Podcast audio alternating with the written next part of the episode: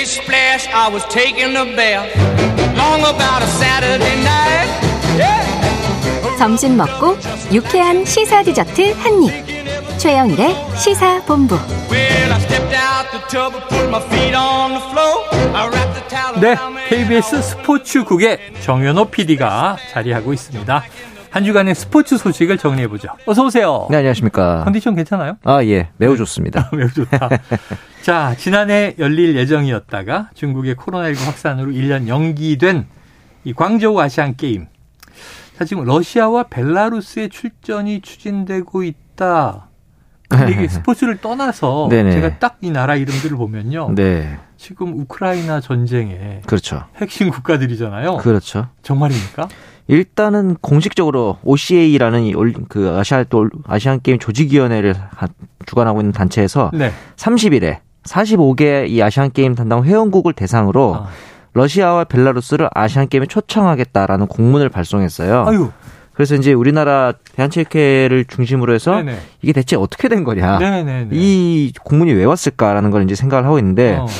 일단은 IOC에서 네.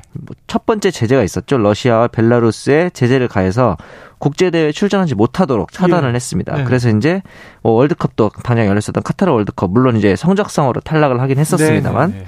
그리고 파리 올림픽에 참가까지도 이제 막기 위한 제재가 어, 이미 일어났단 그래요. 말이죠. 그래서 IOC가 제재를 했는데 역설적으로 네. IOC가 본인들은 제재를 했지만 어, 러시아 선수들에 대해서는 러시아 올림픽 선수단 혹은 이제 뭐 벨라루스 음. 올림픽 선수단 이런 식으로 어, 국가 올림픽 조직이 아닌 개인의 자격으로 참가하는 길은 열어주고 싶어하는 좀 되게 아이러니해요. 이이 평창 때부터 그랬잖아요. 그렇죠. 그런데 이제 이 국가에 대한 제재는 가하지만 선수들 개개인의 참가의 길은 열어주고자 하는 네네네네. 그런 지금 시도가 있는데 문제는 그 차원에서 이제 어떻게든 올림픽 예선을 치르고 할 수가 없다 보니 음. 이 선수들에게 국제적인 이 무대의 기회를 주긴 줘야겠고 네네. 그러기에 이제 가장 적합한 가장 큰 종합 대회가 바로 아시안 어? 아시안 게임이라서 아. 이 자리를 지금 빌리려고 하는 게 아닌가. 아. 왜냐 어쨌든 유럽 내에서 열리는 세계 선수권 이런 쪽에서는 전혀 뭐. 길이 보이지 않고 있기 네네네. 때문이거든요. 그래서 아시안 게임이 좀 아. 그들을 위한 활로가 되지 않을까 이런 움직임으로 저는 아, 보고 있습니다. 이해는 되네요. 네네. 국가는 제재하되 네, 선수들이 또 죄가 있다고 얘기할 수는 없으니 그렇죠. 이 선수들은 뛸 수 있는 기회를 주긴 해야 되는데 맞습니다. 다 막혀 있고 네. 공여지책으로 아시안 게임 정도 한번 좀 뛰어봐라. 네네, 어, 공문이 날아왔다면 뭐 이게 공식화되고 있는 것 같습니다. 그렇죠.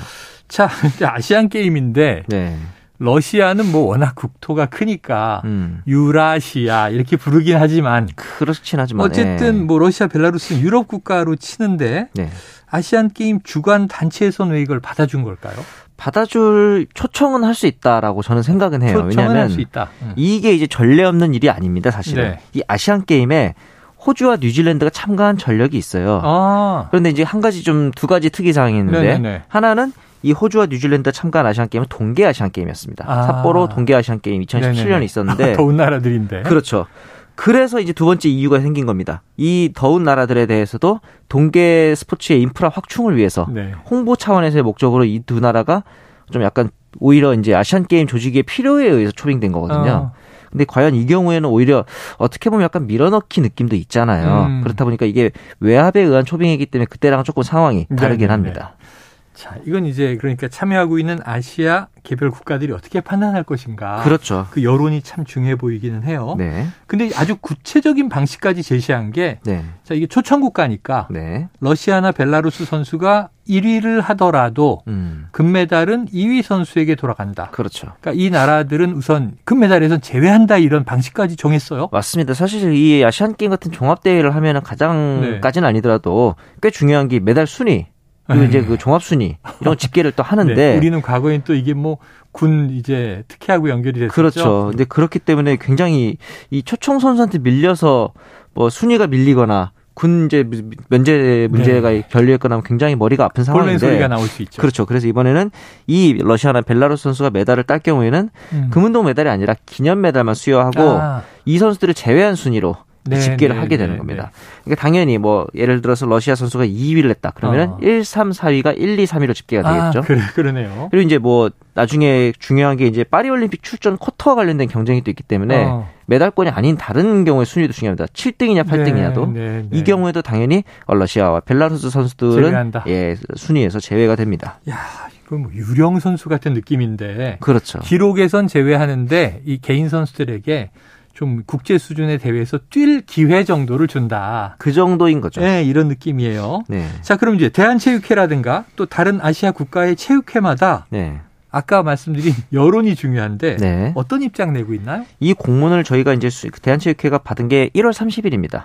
며칠 안 어, 됐죠. 며칠 안 됐네요. 네. 그렇다 보니까 지금까지는 아직 그 아시안 게임의 구체적인 운영 방안도 어. 아닐 뿐이잖아요. 그렇기 네, 때문에 네. 사실 지금은 이제 대한체육회가 방안을 내놓거나 입장을 내놓기에는 조금 어려운 음, 부분이 있죠. 이르다. 그래서 예, 공문을 좀 더 자세히 검토한 후에 네. OCA에게 질의서를 보낼 그 정도의 방안만 가지고 아, 있습니다. 그리고 이제 내부 토론을 통해서 그렇죠. 공식 입장을 정하겠네요. 네, 뭐 그러시오라든가 그렇죠. 반델세라든가 맞습니다.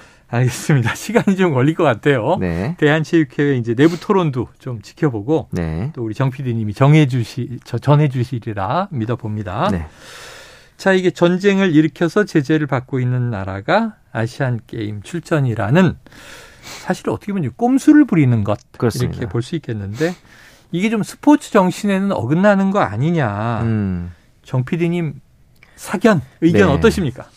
개인적으로는 선수들은 죄가 없다라고 생각을 하는 편이지만 네. 최근에 이 조코비치 선수가 호주 오픈에서 우승을 한 이 조코비치 선수가 네. 또 아버지가 네. 친 러시아 논란으로 또 이제 휩싸인 적도 아, 있었고 맞아요, 맞아요. 모든 선수들이 과연 100% 죄가 없을까라고 확신을 하기에는 조금 어려운 측면도 있어요. 네네네네. 분명히 이제 선수마다 이념이라는 게 다르기 때문에 또 러시아 선수라면 네네. 국가대표들인데 맞습니다. 당연히 지금 러 우크라이나 전쟁에서 음. 러시아를 친화적으로 생각할 예, 수밖에 예, 예. 없죠. 저 지지하고 응원하는 거 아니겠어요? 네, 그렇다면 이제 기본적으로는 저도 이런 선수들이 아시안 게임에 참가한다는 게 조금 석연치 않은 건 사실인데 네. 한 가지 바람이 있다면은 네네네.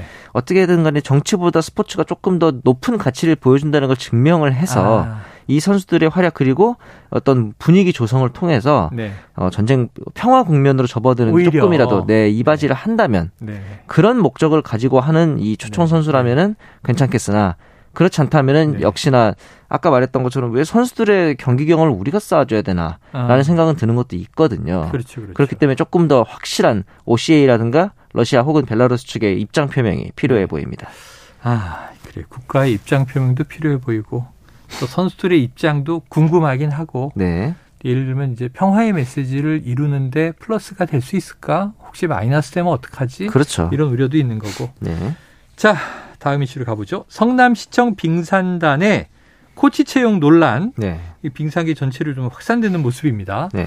일전에도 잠깐 짚어봤지만 빅토르 안 그리고 김선태 전 감독 이 코치직에 지원한 게 시작이었는데 네네. 반대 입장들이 막 쏟아져 나왔잖아요. 그렇죠. 우선은 이 두 명은 코치직에 지원을 했으나 음. 탈락을 했습니다. 아 탈락했어요? 네, 이제 이게 다른 선- 선수가 뽑힌 게 아니라 다른 코치가 뽑힌 게 네, 아니고 네. 31일 날 공고가 났는데 어. 합격자 없음입니다. 합격자 없음. 추후에 다시 진행한다는 방침이기 때문에 네.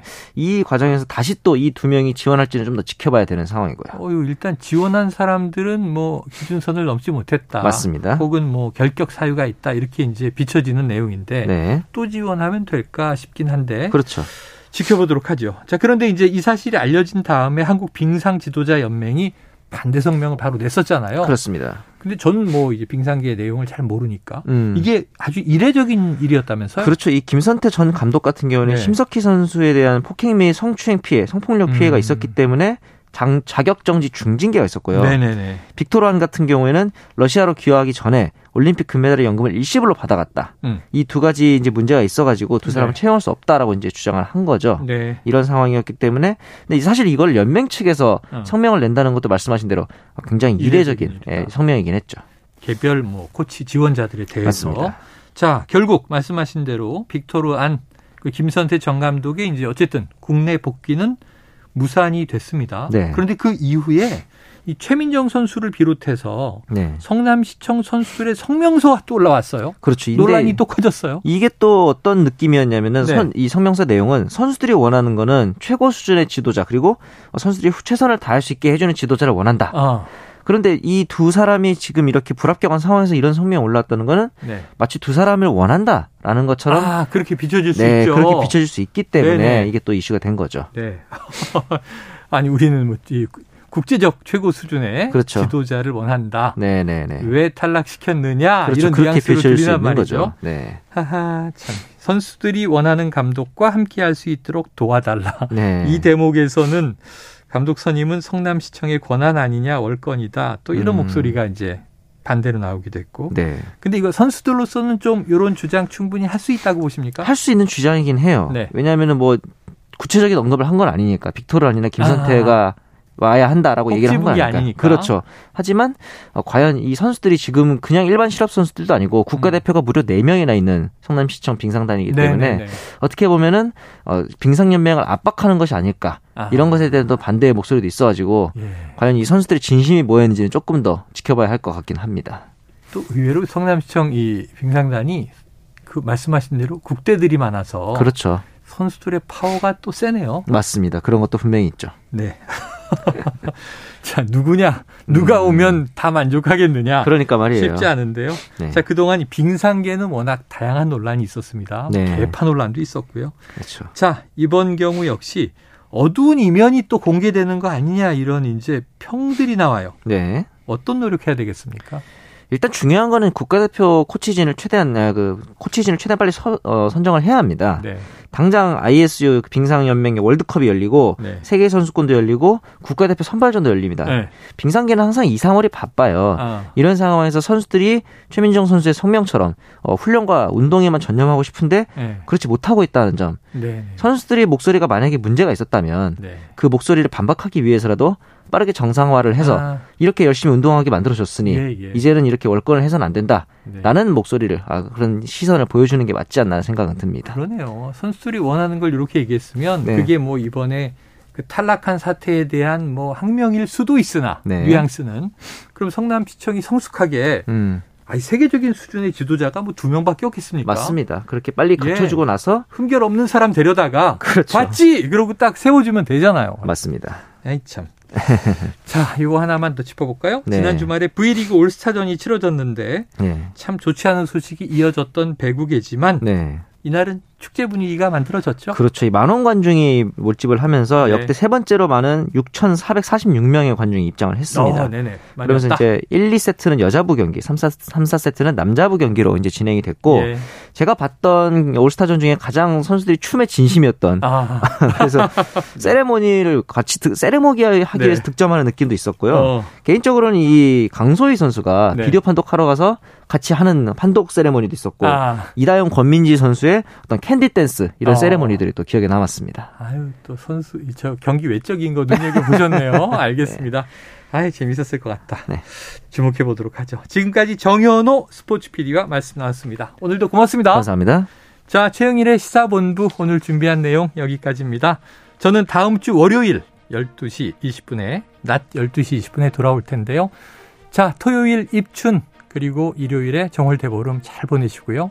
월요일에 다시 만나 뵙도록 하겠습니다. 자, 오늘도 청취해주신 여러분, 고맙습니다.